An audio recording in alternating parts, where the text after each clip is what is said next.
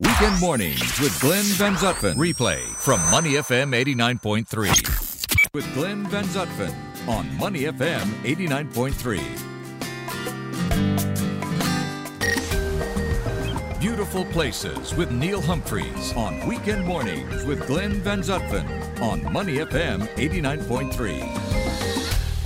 Oh, that, that music doesn't get you up and going. I don't know what does, Neil. Brilliant. I'm just so happy I have a stinger with my name in it. Your brand new, very own stinger for this Thank you. Money FM. Awesome, awesome. Good morning, Money FM. Glenn Van Zutphen, Neil Humphreys with you.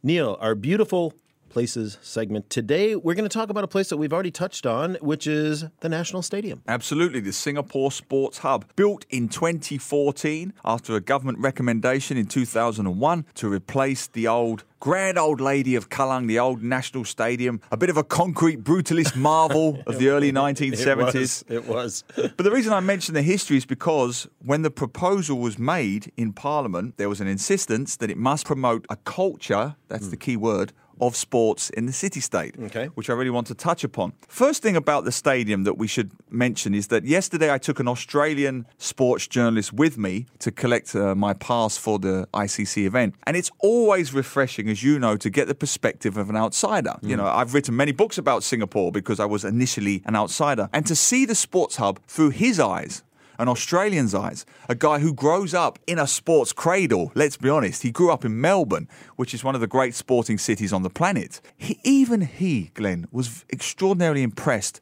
by the hub, the hubbish nature of the Singapore National Stadium. Hence the name. Hence right? the name. We do love a hub in Singapore.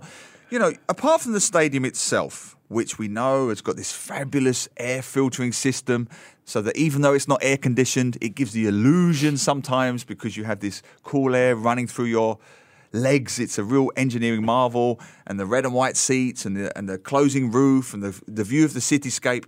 Apart from all of that, he was amazed by the little things. You have a shopping mall hmm. and food outlets hmm. built within the stadium interiors. You have a swimming pool that people forget. I'm not talking about the aquatic centre, which is a fabulous competitive sporting arena.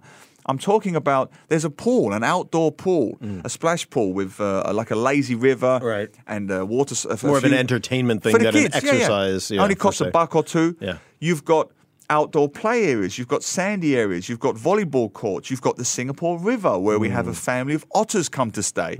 You have one of the great views of Singapore, of the cityscape.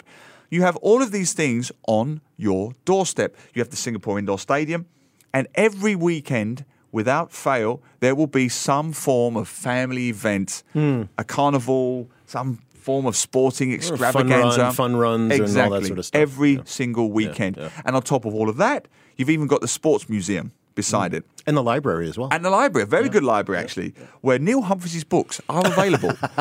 so you have you have oh, it was so self-serving. so subtle, so subtle a segue as well. So you have all of that. You have all of that within the sports hub. But just this week, Glenn, and I'll be interested to get your views on it. Just this week, I was reading again a familiar story. It's not doing what it's supposed to do. That there are not enough events at the sports hub. It's a oh. very common criticism. You know, this thing was built for 1.33 billion dollars. I believe it was a joint public-private venture, so it had a lot of public money go into it and it's not having enough tier one events. We have the ICC with Manchester United, Inter Milan, Juventus, and Tottenham. Unfortunately, Singapore lost the season ending WTA finals, the women's tennis. Right. They had it, of course, for five years. Yep, yep. That went to Turin. So this year, you have, apart from the ICC, you have the FINA Swimming World Cup. Which we're a bit dismissive of, but it's a very big event. Sure. Our boy Joseph Schooling should be there. Yep. You have the UFC Fight Night Singapore in October and potentially the Lions World Cup qualifiers. On top of that, you have the Irish rock band U2 and you have the hmm. Canto pop icon Andy Lau back. Wow. after 11 years away. Actually, he will do well. I oh, he'll sell out. He will definitely Without sell a doubt. U2 and him sell out Yep. no problem. But despite that, call it Kiasuism, call it our economic bent, but there's still a criticism. We don't have enough top tier sporting events in Singapore. But one of the guys working at the Sports Hub made a very interesting point in the media slightly awkward, but it's something we have to address, which is when it comes to Singapore, when we're a consumer of sport, we love tier one events. He calls them 1.0 events, right? If we go to 1.02 events, hmm. we're not so interested. Hmm. So, for example, Man U sellout. But if you get West Ham, my hmm, team, and a Stoke City or a Birmingham, or it won't sell out. You'd be lucky if you sold a quarter of the stadium. Right. So we're very selective about the events we go to. And I wonder what you think on this because the analogy I draw from this is very similar to the current state of modern cinema. One of the big criticisms of modern cinema is we're only making tentpole movies. We're only mm. making $200 million Marvel blockbusters and Spider Mans and so on. But the criticism of that is they're the only movies you're going to watch. You're not paying 10 bucks anymore to watch an independent movie Sure. or to watch a $10 million movie. The kind of movies that would have been Pulp Fiction or Reservoir Dogs or Usual Suspects or Shawshank Redemption. Those movies are not being made anymore for the big screen. They're going straight to Netflix. Yeah. The criticism is if you went to those movies, we would make those movies. Yeah. So you can't criticize us when we don't make those movies. Uh, it's the same with the sports. You can't say we don't have enough sporting events, but when we have events that are not Manchester United Right. and you don't go, we can't do them again because they're not financially viable. with Neil Humphreys in the studio here, Money FM. Saturday morning, I'm Glenn Van Zutphen. Neil, I've often thought about this too. You, as you know, I'm, my family and I are huge Singapore Slinger Yeah. fans. We've, we've had tickets now for, uh, for about four years.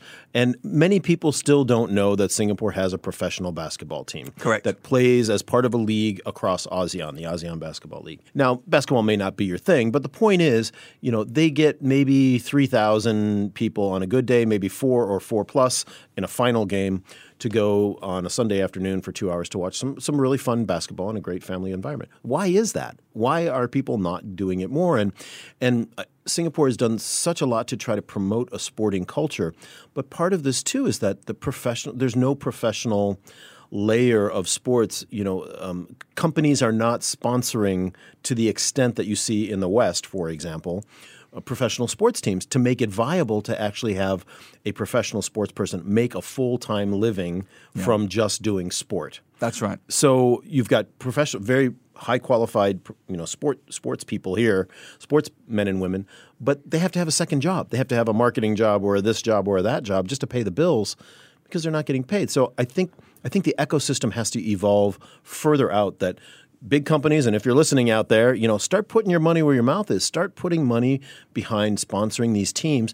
The local football team's a great example. There's a lot of fun to be had. Yeah, yeah. At, you know, in Jalan Besar and other places I've around been writing town. about right? it for 20 years. Exactly, and and and and yet, um, like you say, people will will want to come to see Man U, but you know when it comes to supporting their neighbor, literally that lives down the street, it's a little bit harder sell. I'm not saying it's impossible because people do support local Yeah. sports, but we need to have this culture, especially in the sponsorship, so that we can actually pay.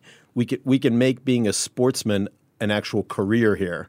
Yeah. Versus just a hobby, a sideline. I couldn't agree more. There's a chicken and egg, and then another chicken and egg on top of that scenario with this, which is you can go bottom up or top down. Advertiser sponsors are reluctant to invest because they don't see a return because people don't watch the games. Right. People don't watch the games because they think the quality of the product is not at the same level as LA Lakers, Manchester United, Tiger Woods, whatever. Sure. So they don't watch the game. If they don't watch the game, there's no revenue. If there's no revenue, the players can't get paid. If the players don't get paid, they quit the game and become lawyers and Yeah. doctors and engineers. Mean, in some case, even motorbike couriers. I saw a story last year where professional footballers, don't forget, soccer, football is our number one sport, it's our national sport. Yeah. And there was a Malay footballer who quit to deliver pizzas, I think, to work on as, as a motorbike courier because he earned more money as a mm. courier mm. working for one of these food delivery services than he made as a professional footballer in a country playing the sport that is the national sport of the country. So somewhere, Glenn, you're absolutely right. We have to fix that ecosystem. We, and it starts with kids. You know, once we get to secondary school, we must encourage. Yes, the exams are important. We love our studies. We love our tuition, but we're losing. We're losing too much of our talent base at the very start. We're losing our basketballers. We're losing our footballers, our tennis players, and therefore they're not going to the higher level. We're not getting the standard, and it goes on. We're not getting the investment, and round and round it goes. Yeah, there there are a few companies that are really trying to put some money behind sports here, which is awesome, and they should be applauded. Um, but like you say, there just aren't enough. And this chicken and egg, which comes first, right? Uh, and and until the fans, you know, if the fans maybe attend more matches, then maybe the advertisers start to see the Yeah. the, the critical mass. But uh, but somewhere along the line, everyone's got to start pitching in because we, we have we have the infrastructure, right? Well, that's the key. We've got the weather, we've got the location, the proximity in Southeast Asia. We've got everything. Everybody wants to come here. Manchester United, Liverpool, American teams, basketball teams, you know, the big basketball individuals when they're out of season, they want to come to Singapore, Mm. even though the fan base is 10 times bigger in, in Thailand and Malaysia and Indonesia. They want to come here for all the reasons we want to be here. Mm. Right. You know, financial, economic, political stability. You know, it's a great place to hang out. It's, it's a beautiful city in a garden. Why would you not want to come to Singapore? So there are teams literally queuing up to come here, and we can't even make the excuse anymore about the infrastructure. In the old days, it used to be, oh, I covered Liverpool and Manchester United in 2001, and I remember the Liverpool manager saying publicly, your pitch, your pitch is a joke. Hmm. We are, I'm going to tell my boys up front a light jog.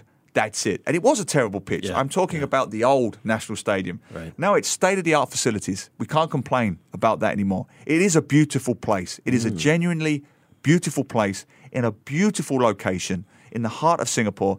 We have the hardware. It's the heart Mm. where mm. that we're looking for. We need that umbilical cord, that spiritual connection to sport from childhood, from cradle to the grave. And it's a long term process. And look, if Manchester United coming here helps it a little along the way, if an eight year old kid watches Manchester United or Juventus and something goes off in his brain, daddy, mummy, I want soccer camps, I want football mm, camps, and it starts, then that's a positive thing. To listen to more great interviews, download our podcasts at moneyfm893.sg or download the SPH radio app available on Google Play or the App Store.